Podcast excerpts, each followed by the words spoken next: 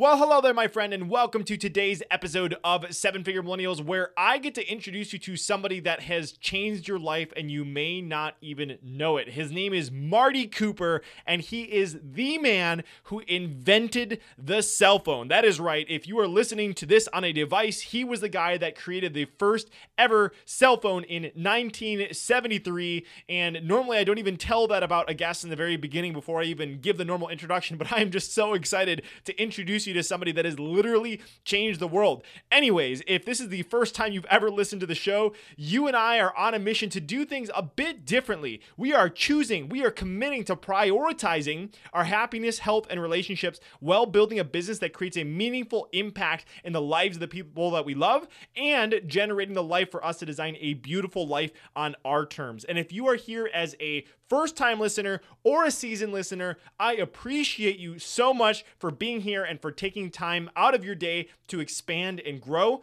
Every single week, I'm interviewing incredible humans making a massive impact in the world to support you in doing the same. And I think saying massive is literally an understatement because as I found out today, there are more cell phones that exist on this planet than there are humans, and this guy is responsible for actually making it happen. So, as I said before, today's legendary leader of impact is Marty Cooper, and I'll read his bio in just a second. But before I dive into that, I want to tell you three specific things I want you to look out for in today's episode. Number one, you're going to learn the historical significance of the first ever phone call. And I don't want to give it all away, but I, I do want to read a chunk from Marty's book as a little bit of a teaser. So here it is. To preserve the viability of Motorola and to save the future of communications from the chokehold of a monopoly, we needed to actually show, not just tell, the FCC that AT&T's claim that only it, as a monopoly, could deliver cellular service was baloney. What if Motorola could demonstrate a vision of the future of real mobile telephone technology? I knew such a demonstration could be done. I knew such a demonstration had to be done. We had to do something spe- spectacular spectacular. Then it hit me. We needed to make a phone call. So there you go. Lots of heroic stuff going on in today's episode, saving the future of communications from the grips of a monopoly. So look out for that story. Number two, you're going to learn about the story of the first ever phone call made on April 3rd, 1973. What was said? What was the context behind it? What made it happen? Um, so you're going to learn that. And then also, you're going to learn from Marty as somebody that has created a technology that transformed the world, you're going to hear his vision for the future as somebody who's literally transformed the world. So, here is Marty's bio. Actually, this isn't from his bio. I'm just going to say it. Marty is at the time that this comes out, he's going to be 94 years old. And it was such an honor to spend some time with him as somebody that has literally transformed planet Earth. So uh, here's his bio Martin Cooper, while at Motorola, conceived of the portable cellular phone and led the team that created the first one in 1973. He has contributed to wireless communications technology for over 60 years as an inventor, entrepreneur, and executive. He's contributed immensely to many important advancements in wireless communications, from the first car phones and radio pagers to the latest cellular generations. During his 29-year tenure with Motorola, Cooper was a division manager and served as corporate director of R&D. Subsequently, he started several businesses which he led to dominate the US cellular billing industry in the 1980s. He is a member of the U.S. National Academy of Engineering, a Marconi Prize recipient, a Prince of Asturias laureate, and has received many other awards, including induction into the Wireless and Consumer Electronics Halls of Fame. And Time magazine in 2007 named him one of the top 100 inventors in history. This is a monumental episode. Not only do you get to learn from somebody who's created a impact that has impacted the entire globe, but you will also discover that Marty is just a very sweet guy and is just very present and very caring and very passionate about uh, making the biggest contribution to the world that he's capable of making, and also being a present and loving person for his wife and his great great grandchildren as he shares in the episode. So I'm super excited for you to listen to this interview with the father father of the cell phone, Marty Cooper. If you had to pick between A, making a ton of money, B, being happy, healthy, and surrounded with people you love, or C, making a meaningful impact on the world, which would you choose? The good news is that today we don't have to choose. So the question is how can entrepreneurs like you and me, who have a vision for our lives and aren't willing to settle for anything less, how can we become financially successful and have a big impact while prioritizing our happiness, health, and relationships? You and I are on a mission to find out, and we have an incredible journey ahead of us.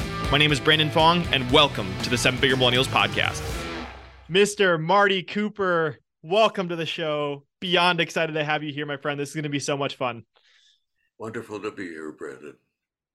And uh, I've been so looking forward to this. I saw it in my calendar several weeks from now, and I read your book, Cutting the Cord. The cell phone has transformed humanity. And as, as you and I were just chatting beforehand, this story belongs in a movie. And I was flying through the story in the book and hoping that this interview will be able to do it justice. So we have so much to dive into. So I figured to save some time, I'm just going to start by, for our friends listening, just to set the scene, and then we'll kind of rewind and figure out how we got here. So the date is April 3rd, 1973. We're in New York City.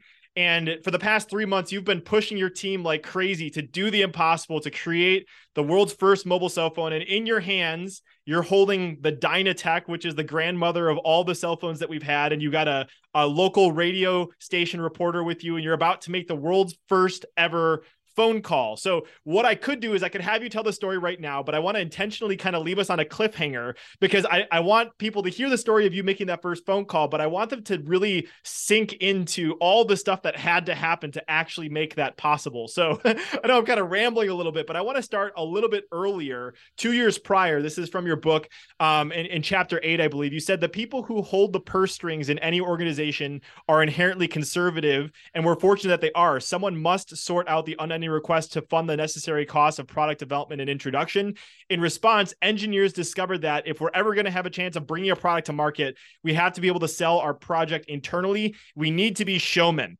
So before we continue with the New York City street and where we pause there, I know that part of the reason why you were doing that whole thing on TV was for, because of showmanship and you wanted to announce the cell phone in a in a big way. And so I thought we'd start with a story from you that demonstrates where you learned the power of showmanship. So I would love for you to talk about uh, when you unveiled the Pageboy 2 pager in 1971. I understand that your PR team had some ideas for how you should do it. You didn't agree with, but they ended up overruling you. So we'd love for you to tell the story of your announcement speech for the Pageboy 2 pager. yeah, well, boy, I, I'm sure pleased that you read my book because I forgot about that incident myself until you read mine. But uh, uh, I don't know if you saw the uh, the uh, Arthur Clarke uh, uh, science fiction movies. Uh, where, but uh, there was one of them that started out with Neanderthals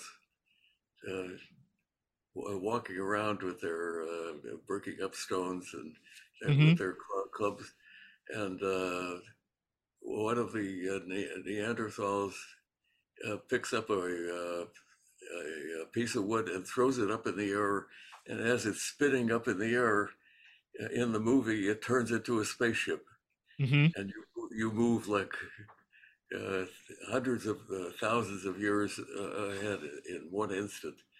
And so, uh, what we did to introduce the Pageboy 2 pager, which is the first radio pager, uh, your audience probably is too young to even know what a radio pager is. but for many years, that was the way we stayed connected it, it was a huge business. There were uh, like 60 million uh, people in the United States having pagers, and there were many businesses that were based upon uh, keeping people in contact.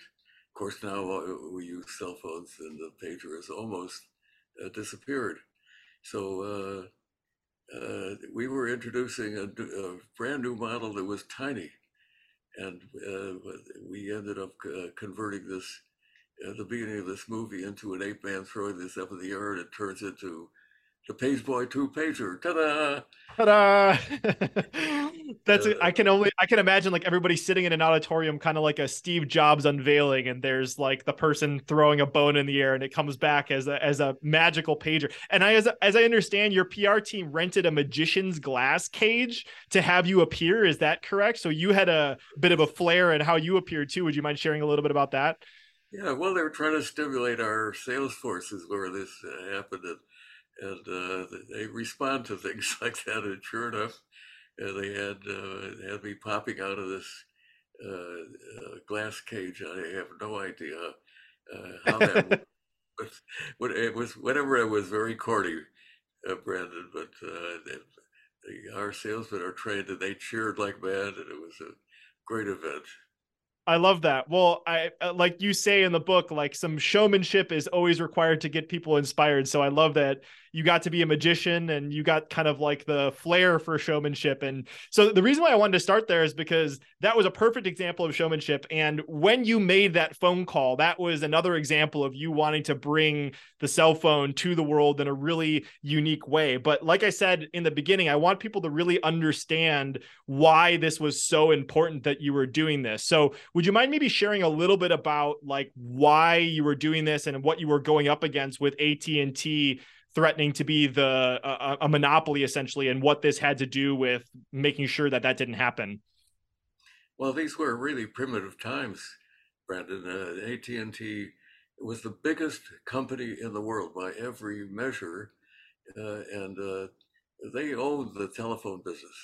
You wanted to have a telephone you had to rent it from them and they were all black except they came up with a uh, one uh, new phone that was tiny and uh, with all the money they spent on it, uh, this phone was too light to sit on a table. They had a huge problem with these things falling off the table. But so even if you're the biggest company in the world, it doesn't mean you make the right decisions all the time.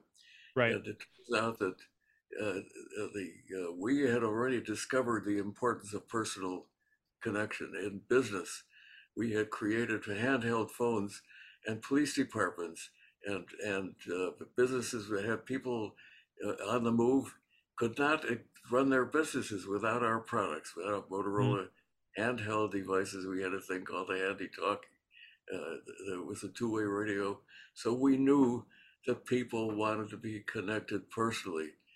And along comes AT&T and says, uh, by the way, that's the old AT&T. We'll call it the mm-hmm. Bell uh, and they say, uh, we've invented a new thing. We are going to keep you connected all the time. It's called cellular. Don't worry about what cellular means, but we're going to maintain you connected all the time. And their version of connection was car telephones. you know, here for a hundred years, we had been uh, uh, constrained by that wire going into the wall, and now they were going to constrain us in our car. You know, people don't spend that much time in their cars and, and we knew the time was ready to have a personal phone, that the telephone call should not be a call to a place, it should be a call to a person. I know when you hear me say that, Brandon, you're too young to appreciate the fact that in the old days, when you made a phone call, you weren't calling a, a location. You didn't know who was going to answer. And now you don't even think about that. You make a phone mm-hmm. call, you expect. I call you, I expect Brandon to answer. So Motorola took on the Bell system. And here is where this issue of salesmanship comes in. Somehow or other, we uh, engineers had to prove to the uh, management that it was worth investing this money and taking a big chance, taking on the biggest company in the world. Uh, and so, uh, this issue of displaying confidence uh, of proving to people that you know what you're talking about uh, turns out to an essential part, believe it or not, of engineering. Mm-hmm. If you're ever going to do a job, you got to sell yourself and sell your product, and that's the story of the world. Because who am I talking to, Brandon? You're the best salesman I've run into lately. you know, you know about uh, uh, all of these things. So, uh, so we took the Bell system on but uh, keep in mind that uh, this is a government decision, FCC, Federal Communications Commission, and the and they are run by the Congress. So those are the people that we have to influence. Well, it turns out the Bell system has 200 lobbyists calling on the FCC alone.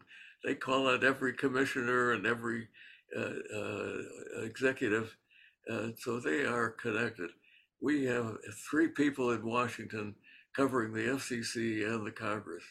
So we're at a somewhat disadvantage. And we get the word that the FCC is about to make a decision on who was going to run this new cellular business. and and of course their view was car telephones. Their view was they're going to be a monopoly. Uh, their their view uh, was that uh, they could do anything they want, including our business, two-way radio. we didn't like that very much.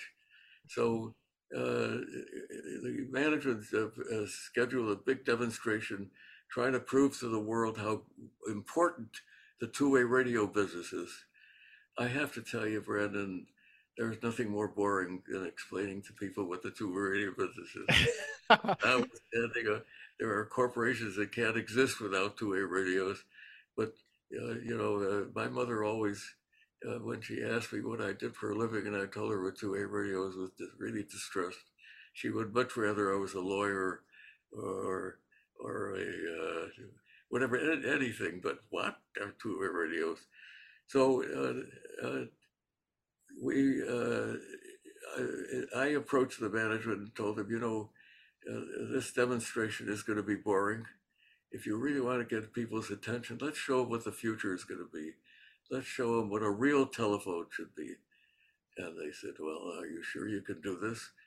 Of course, I'm sure. And uh, they said, Well, charge ahead, but you've got a fixed date. We've already scheduled this demonstration of two-way radios in Washington for uh, the beginning of uh, April, uh, and that date is solid. We can, are not going to change. Okay, I approached First of all, our uh, designer, I told him we were going to make a cell phone. He says, "What's a cell phone?" Well, so uh, then I approached the engineers and had to work out the insides of what the designer was uh, doing, and uh, the engineer's first reaction was, uh, "Sorry, Marty, uh, we know you have a great vision, but we're not going to do that in three months." I said, well, we are going to make our best effort, and I think you could do it. Yeah. So, the designers came up with five different models of of what a cell phone should look like. You've seen those because you you have read my book, uh, and and uh, each one. They, they, remember now, this is uh, we're talking about 1973 uh, that's 50 years ago, 49 years ago. Next year is 50 year, 50th anniversary. Uh, there, there were no cordless phones. There were no computers.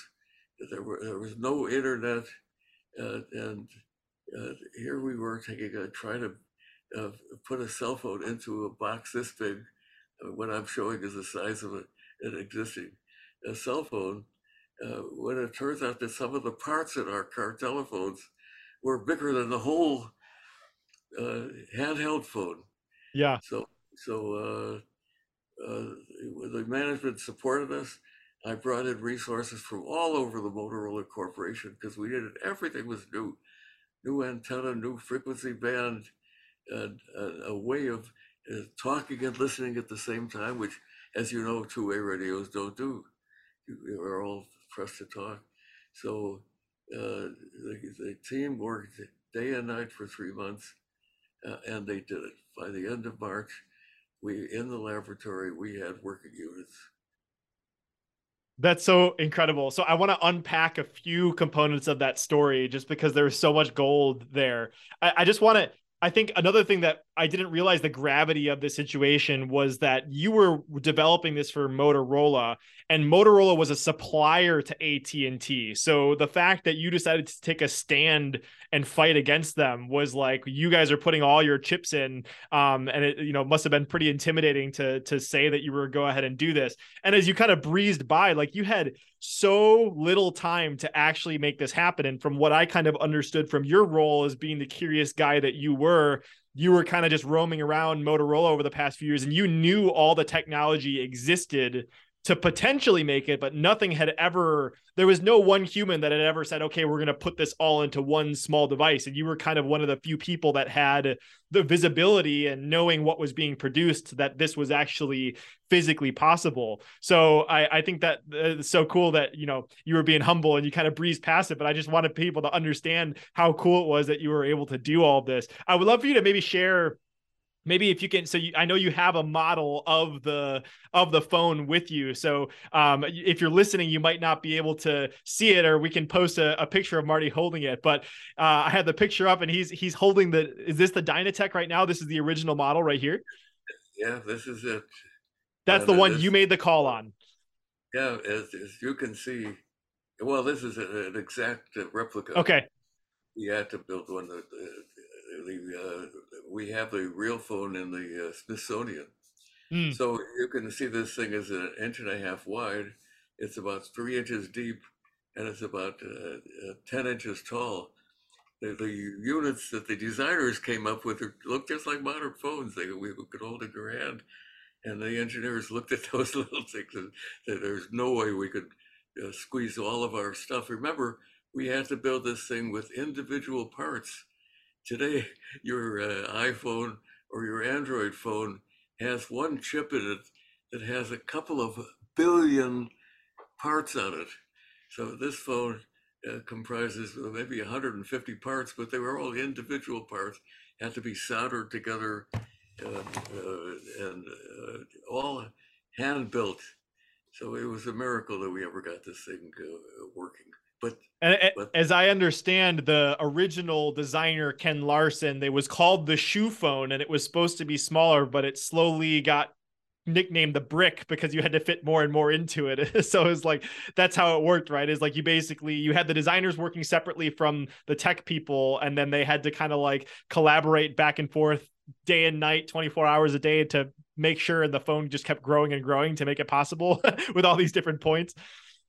Well, you you got the word exactly right. Collaboration, I think, is is uh, going to save uh, uh, society. That's beautiful. You know, two people could always do a lot more than one, and that's one thing the cell phone does is make uh, combined with the internet uh, makes collaboration a, a, piece of cake. That's what you and I are doing now.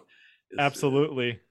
That's and, and, you just planted a seed because I do want to get your perspective on the future and where we're heading and how we can change collaboration. But I, I want to uh, dig a little bit deeper into some other small components because I also was really surprised to find out that like the what you were building with the technology, you knew it was possible, but lots of the stuff that you were creating in only three months wasn't even proven that it could possibly be done. So maybe would you mind sharing a little bit about like the quote unquote impossibility of this that that you were basically you had to have several breakthroughs and so many things had to go right just to make this one phone call. So would you mind maybe sharing some of the different things that had to be created in order to make the cell phone?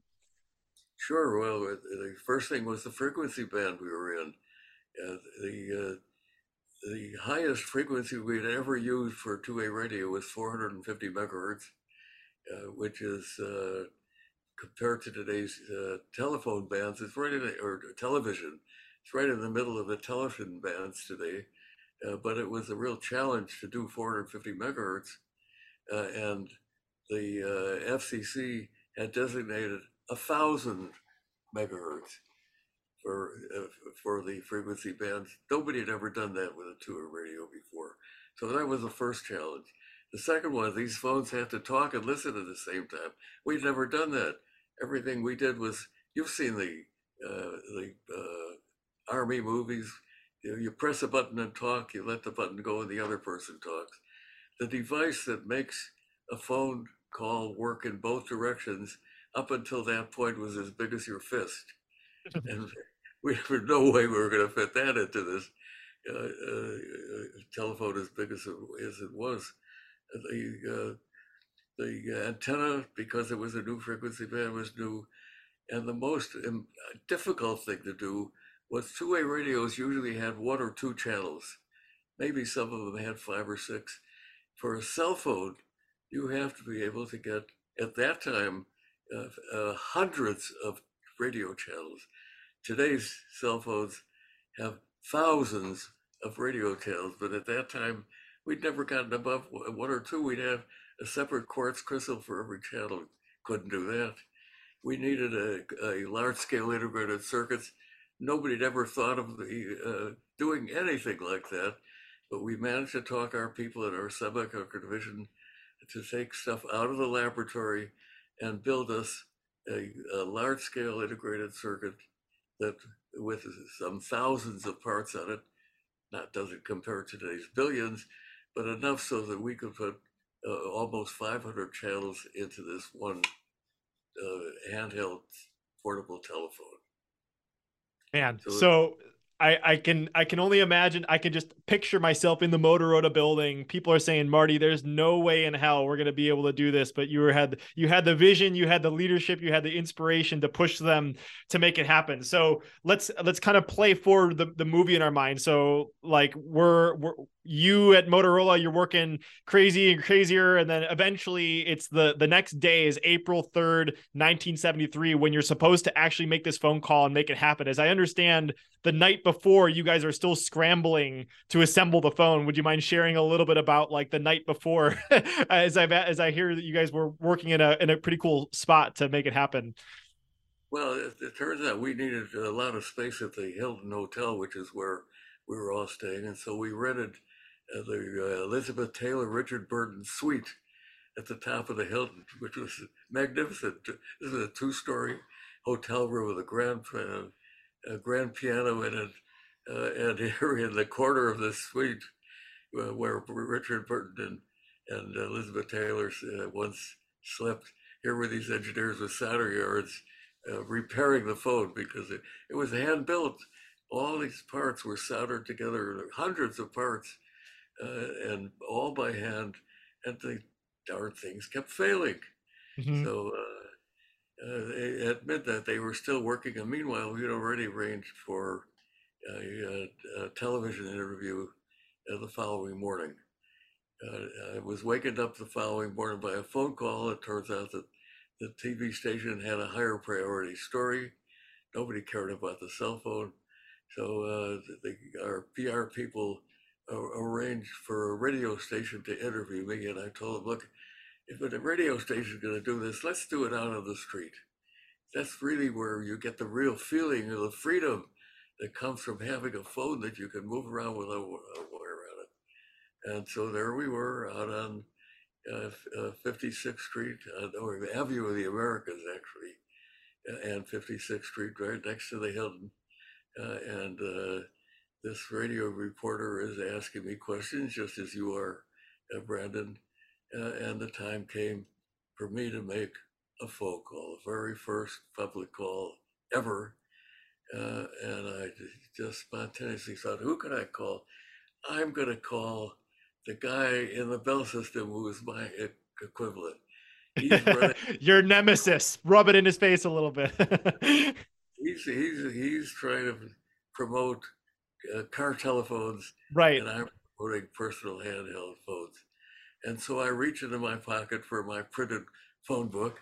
And to give you an idea about the primitive times we were in. Uh, and I call uh, Joel Engel, Dr. Joel Engel, who uh, was running this project for the uh, Bell system. And amazingly, he answers the phone, Brandon, not his secretary, and he was not traveling. Uh, if he was traveling, of course, we couldn't have reached him because he didn't have a cell phone. but uh, and I said, uh, Joel, this is Marty Cooper. He says, Hi, Marty.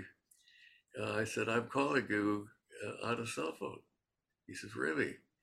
I said, Yes, but this is a real cell phone. This is a personal, portable, handheld cell phone. You can see I was not averse to to uh, rubbing it in. Uh, Joel, in my recollection, was courteous to me uh, on the uh, I, there was a, a, pause in our conversation. I suspect he was gritting his teeth, but uh, to this day, uh, Joel he doesn't dispute that we uh, had that conversation, but he doesn't remember it. Uh, and tell you the truth, Brandon, I don't blame him. I think I looked it up. He takes credit for receiving the first phone call, though, right? Is that is that correct? So he he can't not dispute it if he's using the bragging rights to say that he received the first phone call. he's not very happy about that, but uh, uh, but uh, we were. Uh, people asked me what I was thinking about when I was uh, making that first phone call. What a historic moment that was I said, I'm sorry, but the only thing I was thinking is, I hope this damn thing works. Uh, well, okay, so that that was what I was going to ask. So up until this point, you had never tested it. So like you had all those months of working, you were working on it the night before. You had never even attempted. So this was like happening live, and you didn't know if the call was actually going to go through. Is that correct? That's well. Keep in mind that we were doing everything we had done up till that point was in a laboratory. Okay. phone talking to a, a, station, but here we were actually going over the air to a cell site that was on a building right next to the Hilton. We weren't taking any chances. Uh, so the, the, the, base station it was on the roof of the building next to the uh, Hilton. Uh, and so the uh, cell phone only had to talk uh, maybe a block or two. And so we weren't taking any chances there, but all those connections in this phone that we were depending on were very unreliable. So, mm. but thank goodness, and we had a guy standing by with a second phone just in case the first one broke. Yeah. Did, it, it worked and it was a charm. And the only uh, bad thing that happened is remember, we're walking down uh, the Avenue of the Americas, uh, and uh, I stepped into the street to uh, go across the street, and this guy, reporter, grabs me and saved me from getting reamed by a taxi cab. So that would have been a, a very uh, interesting historic the, event. Yeah, you could have been the first ever death created by a cell phone. as the same guy that invented it but i'm glad that didn't happen that's that's incredible how how did that feel like did you feel like you were changing the world at that moment did it really sink in or did it really take time to appreciate it like what was running through your head when you made that accomplishment and you you hit the end on that first ever phone call well, I told you at that moment, I didn't think about the historic significance, but we did believe in this thing. We knew it was going to be a big thing. Nobody else believed us, but we knew it was going to be a big thing. And the story that we told is someday when you were born, you'd be assigned a phone number, and if you didn't answer the phone, you had died. So we we just knew that everybody someday was going to have a cell phone, and guess what? Uh, there are more cell phones in the world today than there are people. there are actually uh, like 8 billion people. We just crossed that threshold uh, in the last couple of months. Uh, there are 8 billion people in the world, and there are about 6 billion of those people have cell phones, and many of them have two cell phones. Yeah. So there are, so there are more cell phones than there are uh, people today, and people just accept the fact that you can uh, talk to, uh, carry a cell phone any place in the world, and call almost everybody in the world on that cell phone. So when you're outside and you're walking the streets and you see all these people with their heads down staring at phones, does it ever does it ever feel weird or sink in or realize that you were like the catalyst for that? Like, does that is that strange for you knowing that you birthed all this that or at least created the movement for for this to happen? Well, uh, uh, as you already know since you read my book, I'm fixated on all the good things the cell phone uh, has done uh, uh in places like healthcare, in letting people collaborate and, and uh, uh, reduce poverty in countries all over the world. Uh, and I think the cell phone is going to revolutionize education. But I am horrified when I watch people crossing the street looking at their telephone and ignoring all the traffic around them. You know, I, you know these people are absolute uh, idiots. But uh, that that is a very common thing, as you well know. Uh, every good, every new technology carries with it some risks, and mm-hmm. there are some risks with the cell phone. But uh, the only story I have is that the benefits of the cell phone far exceed the risks, and yeah. I hope you agree with that, Brandon. I, I do. Well, there you go. Ladies and gentlemen, boys and girls, you have just heard the tale of the first ever phone call and the three months leading up to it. So I was enthralled by that. I, I'm I really hope that movie does come out, Marty. I know you had said that you you have a producer that's that's potentially working on that, but I will be one of the first in line to to watch that when it comes out. And I'm curious to see who will end up playing you. but but let's let's dive into a little bit more of some of the wisdom that you share inside of your book, Cutting the cord. One of the things that that was a brilliant little it was actually a really small section that I saw was Marty's maxims. And I thought this would be a great place to dive into some of the the wisdom and insight that you've learned over your years of dreaming about wireless in the future and all that kind of stuff. And and the first one that you allude to a lot in the book is the fact that human are fundamentally mobile. And I love to think a lot about first principles like what are the things that we know to be true and build up from there? And this seems to be kind of like one of your first principles. So we'd love for you to maybe share a little bit about why that has become a maxim of yours and how it's going to be important in the future as well. Well uh, you know that uh, that mobility is important brandon uh, because people don't want to be constrained. They don't want to be leashed to their desks uh, with a wire. It's like being in prison. You, you just go out of the uh, I don't know. Uh, you didn't tell me where you are, where you're located. Wisconsin. oh, you're well. You have you have super highways in Wisconsin as we, as we do here. But I go out on the uh, I five, and 24 hours a day there are cars, hundreds, thousands of cars moving in both directions on that highway. Uh, isn't that proof that mobility is important? People are on the move. They don't want to be constrained in any way. So, uh, and, and here, uh, the bell system first is telling people you got to be wired to the wall, and, and then uh, uh, they're going to uh, set you loose and you can get in your car. neither of those is acceptable to the modern person. You mm-hmm. need to be connected wherever you are. That's especially true, by the way, in education. You know, we have our children uh, if they have a device with them that access the uh, internet, they have the world's knowledge available to them. And why restrict them to having that only in a schoolroom, only in, in Wi Fi range? They should be able to look things up wherever they are, just like we do. You do that all the time, don't you, Brad? Mm-hmm. Absolutely. You don't, we, you don't have long arguments about whether something is factually true. You look it up. So uh, that's one of one of my passions is is uh, I think that that education in the future will require every student not only to have a device, but to be within coverage of a cell site. Uh, we don't do that now. Oh, by the way, it also has to be affordable to, to that student.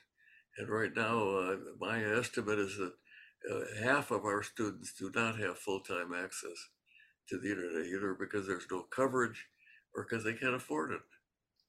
Yeah. Well, so let's let's expand on that comment that what you're talking about here with education because another one of your maxims is the best way to think outside of the box is to not create the box in the first place. And I love this I loved it. but also you talk about this specifically in the context of collaboration, how collaboration needs to change in the future. And this is kind of what we alluded to earlier. And you wrote in the book, many years from now, we will look back at the early 21st century as a primitive time in terms of collaborative tools. So, what you were just sharing there is basically allowing everybody to have access. But once we do all have access, um, learning how to collaborate effectively is so important. So I know it's kind of a, a messy setup. I would love for you to maybe share some of your insights on either how we can leverage technology to collaborate more effectively or also talk about your maxim of uh, thinking outside of the box and not creating the box in the first place? Well i, I, I, I think give you a, a, couple of examples of what i'm talking about. Excuse me. Uh, just think about albert einstein. He, he's thinking about the theory of relativity. He uh, writes down on a piece of paper uh, what his uh, theory is that, that he has created over a period of months and years. And he mails it to his colleague, Niels Bohr, because he want, wants to get his viewpoints. And Bohr doesn't agree with him on all these things. And he puts it in the mail, and you know, a couple of weeks later, Niels Bohr gets it because it's gone by snail mail. And he thinks about it for a few weeks and sends him back an answer. Just that was what collaboration was like 50, 60 years ago. Mm-hmm. So, I mean, uh, uh, imagine how that happens now. You and I are talking to each other, and I can come up with an idea. Boy, ideas are the big part of my life. Well, you're pretty good at ideas yourself. You don't agree with me. You uh, uh, put a twist into my idea that I didn't know about. what a thrill. You know, mm-hmm. we are magnifying knowledge. And, and, uh, to me, that's what collaboration is. It's, it's the most important part of my life dealing with other people because every time I do that, uh, I walk away thinking about things in different ways uh, and more creatively. Uh, and uh, I think that is the essence of what the future of mankind is. And the one thing we cannot do is keep going like we are uh, with the divisive uh, politics, with wars going on. the solution to all of that is a new class of people that are dying to collaborate with other people who recognize that everybody is different from everybody else and that, that uh, everybody living today is different from everyone that has ever lived before or will in the future. It sounds like a ridiculous comment, and yet we want to keep putting people in boxes. You go to college and they say, well, we're going to have electrical engineers, mechanical engineers, environmental engineers. There is no product that is just one kind of engineering. It mm-hmm. takes all these minds melded together to uh, understand uh, what the uh, needs of, of society are and to make our new products and to make them uh, inexpensive, reliable, uh, and tailored to our specific needs. Mm. Sorry to get on that soapbox, but oh no, it's super. I I was just re-watching uh TED Talk, really popular. I always say his name wrong. He's a very famous author. I think it's Yo- Noel Harari. Yuval Noel Harari. He wrote uh, the book *Sapiens*. Um, but that's one of the things that he talks about in that TED Talk is that what makes humans humans is our ability to collaborate flexibly and in large numbers. It's like the main thing that has distinguished us as a species is that if you put 10,000 apes in a in a room and try to get them to collaborate, it just wouldn't happen.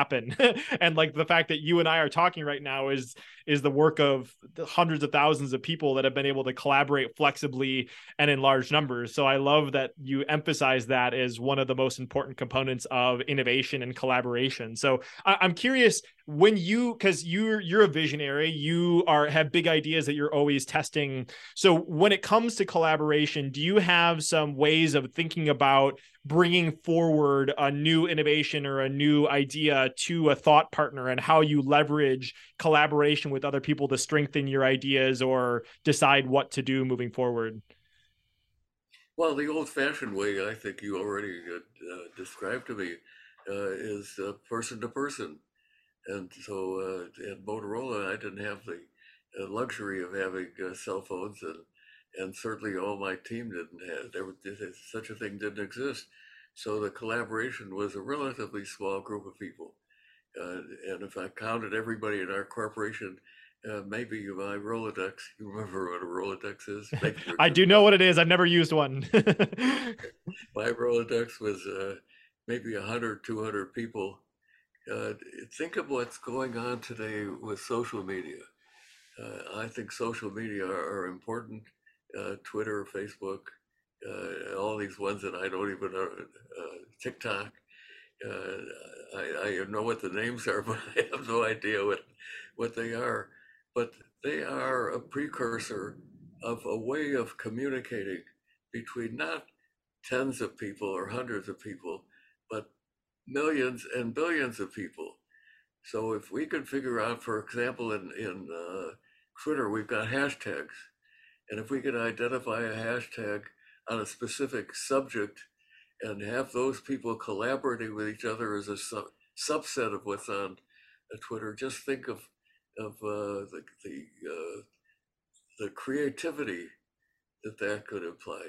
We haven't learned how to do those kinds of things yet, but I think we will uh, and and when that happens, we are going to solve some of the big problems of the world, which I think are things like uh, uh, poverty and uh, uh, and war. Those those both of those are just unacceptable. Where yeah. you know we produce enough goods in this in this world, we've got to that nobody should ever go hungry, and yet we got billions of people that, that live in a, an environment of hunger. That's unacceptable. Warfare. Yeah. Well, you know what engineers do is, is try to make the world more efficient. There is nothing more inefficient than war. People destroying things and and uh, destroying uh, other people. Uh, those uh, two things are unacceptable, uh, and I think that that is really what every engineer and I shouldn't restrict it, engineer. Every, every everybody ought to be having that aim, including podcasters. Mm. So, I, yeah, I hope you put that on your list. Well, I, I love that just the visualization of like leveraging uh you know you you gave the example of Twitter using hashtags to collaborate and create different groups of people. I think the quote that comes up on my show all the time is you can't read the label from inside the jar.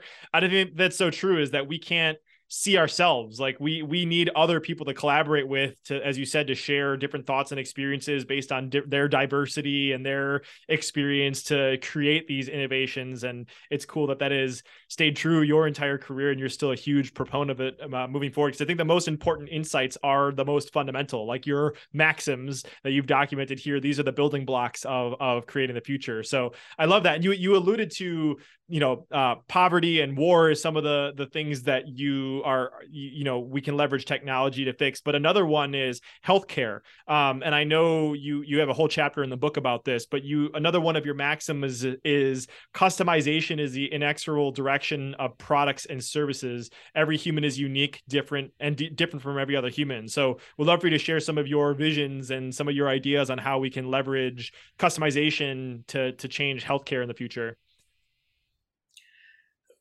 well, the most important issue with uh, with healthcare uh, is understanding what is causing a, a, uh, anything that departs from being fully healthful in a person's body. And and the bottom line is that uh, every disease that uh, people have today will, if it is not curable today, it will be curable at some time in the future. The most important thing about stopping disease is identifying it first, knowing when it starts. And the uh, best example I could give is one that doesn't exist yet, uh, but just imagine if we could identify uh, a few cancer cells in your body by a device that's on your body all the time. And anytime this can- number of cancer cells. We all have cancer cells, but anytime they start growing uh, at a faster rate than we accept, we identify them and zap them. Well, you can't do that in, in an annual examination. Mm-hmm. You have to do that every minute. And what device do you carry with you uh, every minute? Uh, today we call it a cell phone. Uh, it's kind of ridiculous. It's, hardly anybody uses a phone anymore. Uh, in the future, it's going to be a collection of sensors, and those sensors will be customized to your genes. And if your genes say that you are have a tendency, your family has a tendency uh, for uh, congestive heart failure, uh, that you'll have a special sensor uh, in your body just to give you an alert if that happens. And so uh, the cell phone of the future is not going to be just a phone. It will have a phone. Maybe that phone will be embedded under your skin uh, near your uh, ear. Uh, it'll have other sensors on your body that will be measuring uh, other other things. Uh, and uh, the, what the purpose of the phone is to connect you to the rest of the world. And one of those connections is to a huge medical computer somewhere that is examining you personally every minute, maybe even faster than that. And the idea of disease will disappear. Mm. There, there, people will die because they're looking at their cell phones when they cross the street, but they will not die from disease because every disease will be curable. I, I, I highlighted this from your book. We don't have a healthcare system; we have a sick care system, and that is just so cool to just think about that as a as a future. And it's funny because you say that we live in primitive times now. Like, I mean, you talk about, you joked before primitive times about pulling out your yellow pages to or your phone book to make that call but like I don't know. I think it's kind of weird to think about. We always talk about how advanced we are, but you know, from the the view, version of the future that's in Marty's brain, we're still very primitive at this point in in time with our civilization, which is just cool to think about because it's a it's a fun way to have your your brain stretch. And if I were to encourage you listening, I think the way I'm thinking about this too customization is the inexorable, inexorable direction of products and services. I think that applies in so many different ways as we're moving towards a world where everything we're we're wanting to be more and more customized for you. So like as you build as you create for the future how can you begin to link um customization with what you're doing? So i think that's so cool.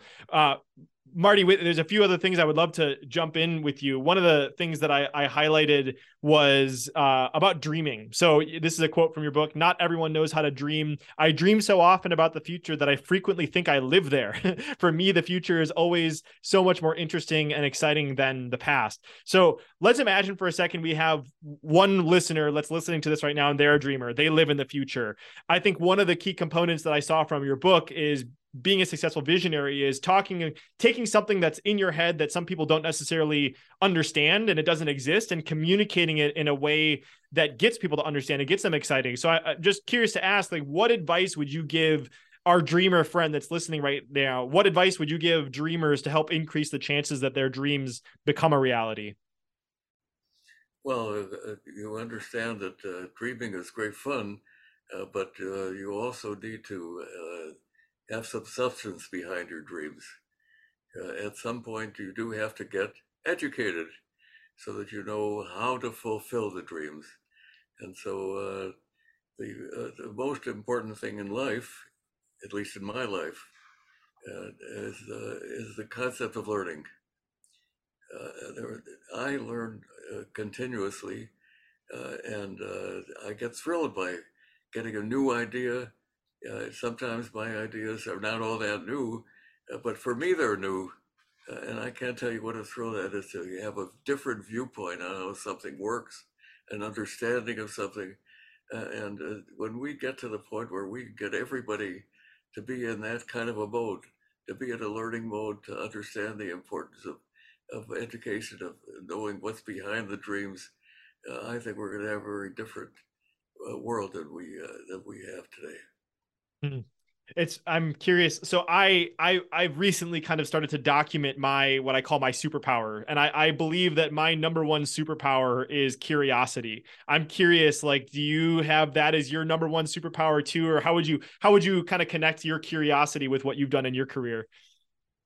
Well, my, my way of expressing the curiosity, I, it took me a long time to figure out that I could not achieve my objective of knowing everything. you know, because I just have never understood the concept of being put in a box. Uh, and I told you before, you know, the idea of having an electrical engineer when there is no product we've got that is only electrical. Everything is electrical, mechanical, uh, and and uh, all kinds of other disciplines. So these disciplines are, are artificial. We uh, have to have a, a broad expanse of trying to understand how everything fits into everything else. And unfortunately, we have a, a, a, a weird thing about everything in the universe, one way or another, is connected to everything else. Right? You, you got that, Brandon? 100%. all the way from the atomic level up to the galactic level, there, there is a connection there. So things are so complicated. We're never really going to understand all of that. Uh, but approaching that and getting more and more understanding of it uh, is an unending uh, uh, role for society. Mm-hmm. You, you just wanting to know everything, uh, but focusing in uh, on your specific dreams. I think that's the formula for a successful life. Mm. So beautiful.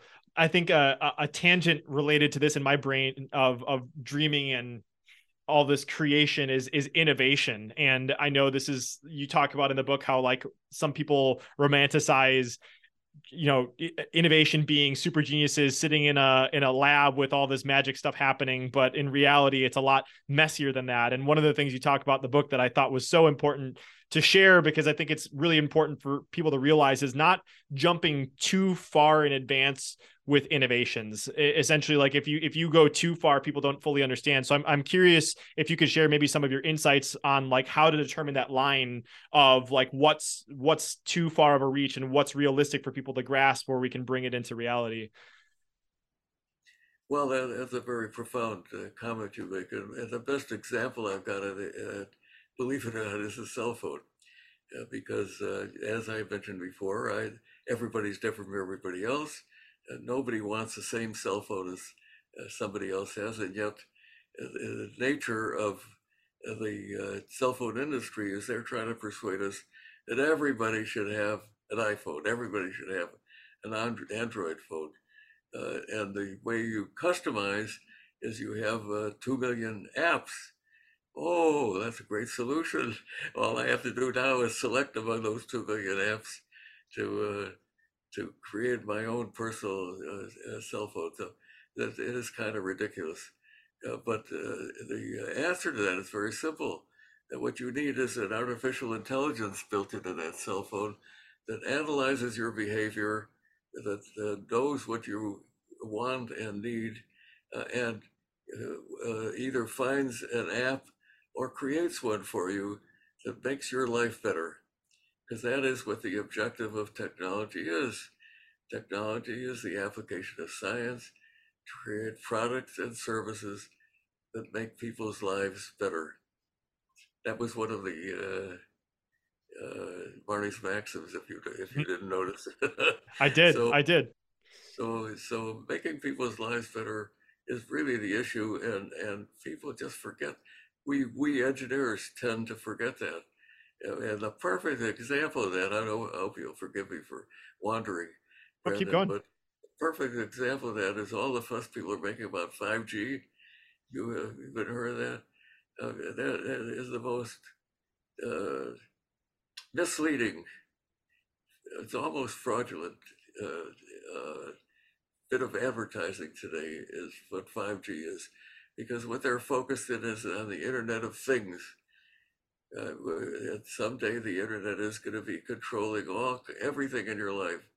Is going to be adjusting uh, the temperature in your house, uh, controlling the, uh, the, electrical grid.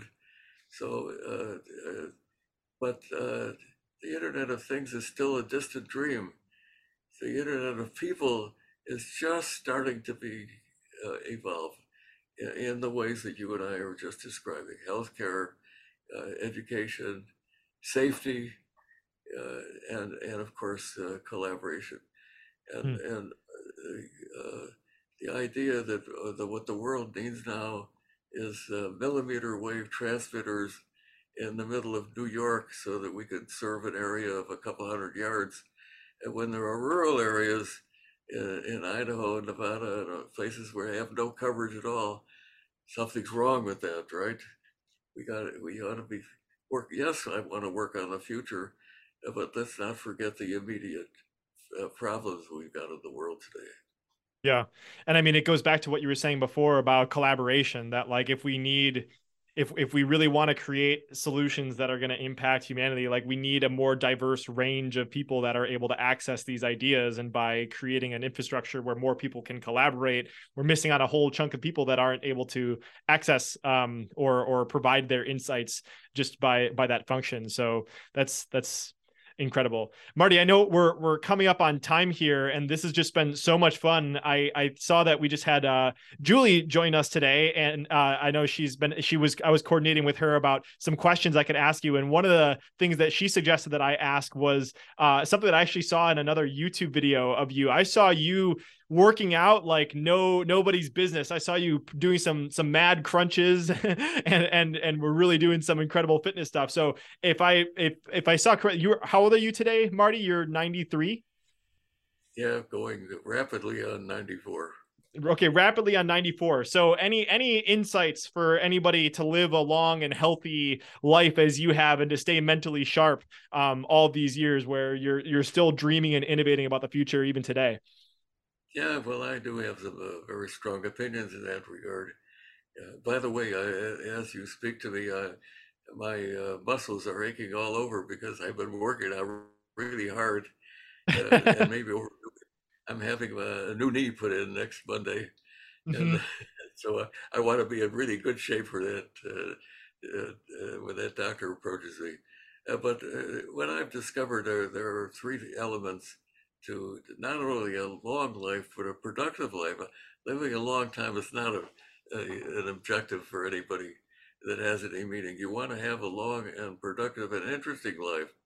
And so, uh, if you don't take care of your body, uh, you won't have the structure to be able to to uh, uh move around and, and uh, absorb all of this wonderful knowledge that exists in the world today. Uh, the, the, second thing is the desire to learn.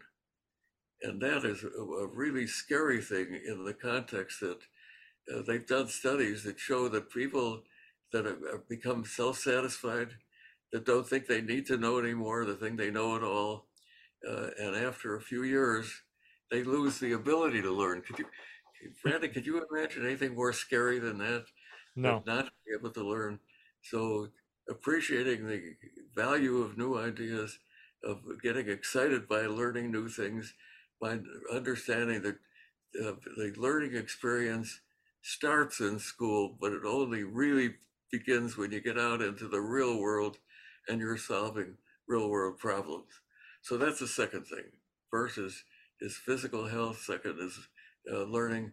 But the third one is you have to have a positive attitude.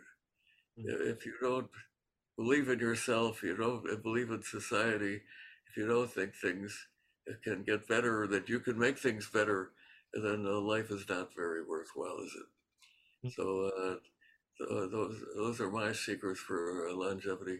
There are a few other things involved, uh, like having good genes, but we're not going to go into that.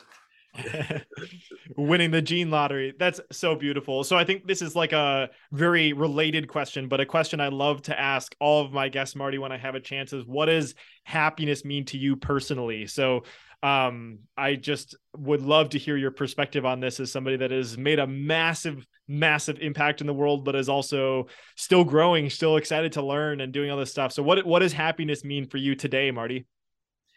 Well, uh, uh, I hate to get really personal, but the biggest element of uh, happiness in my life, life is uh, uh, other people, and it's loving other people. My daughter visited me uh, the last few days, and it was a thrill because I love her. Uh, I get to love my wife every day. Uh, it's a thrill for me to wake up in the morning and and have her uh, welcome me to the uh, to the uh, live world. Uh, I have, would you believe, three great grandchildren. Wow! And so the scope of number of people that I can be in love with at the same time keeps increasing, mm. and I have to tell you that that that's a really important part of in my attitude in, in life. There are lots of ugly things going on in the world today.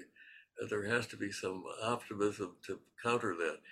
Uh, we want to be realistic, uh, but uh, as you uh, have figured out by now, uh, dreaming is not a bad thing either, and your dreams ought to be positive things about how the world and people can be better so beautiful. I have goosebumps. That's always a, a good good response for a good question is when I get goosebumps. So I don't want to add anything on top of that because that was such a great way to end. I'm just going to really quickly have a conversation with our friend listening right now. And I just want to say you could be listening to any other podcast right now. You could be doing anything else, but you clicked on this episode with the father of the cell phone, Marty Cooper. And man, you have been on for one heck of a journey. So grateful that you're here. And whether you're a, a brand new friend or an old friend, um, that is returning week after week. I just have one favor to ask, and I truly believe that podcasts can change people's lives, and this is absolutely one of them. This episode with Marty, like, so if you heard something today that inspired you, whether it was Marty's story of just assembling everyone inside of Motorola to make something impossible happen within three months to to beat AT&T and and not have a monopoly and and and not have it so that we didn't have mobile uh, our first experience of mobile phones was in our cars. Like there's so many things from the story or to his his insights on the future. There's so many things in here that can change someone's life if you share it with them. So it would meet it would make my day. It would also make Marty's day if you just take the time to share this episode with one friend because this can absolutely make a difference and change someone's life. So I appreciate you so much for listening Marty I appreciate you so much for being here. And any any final things that you would like to say as we conclude for today? Not at all, Brenda. It's been a spectacular hour, uh, and you are a spectacular uh, uh, agitator, I would say. but, but, you're a great interviewer, and I really appreciated uh, what you've done in the past hour. Good Thank luck. you so much, Marty. Thank you. This has been amazing, and we'll talk to you soon, my friend.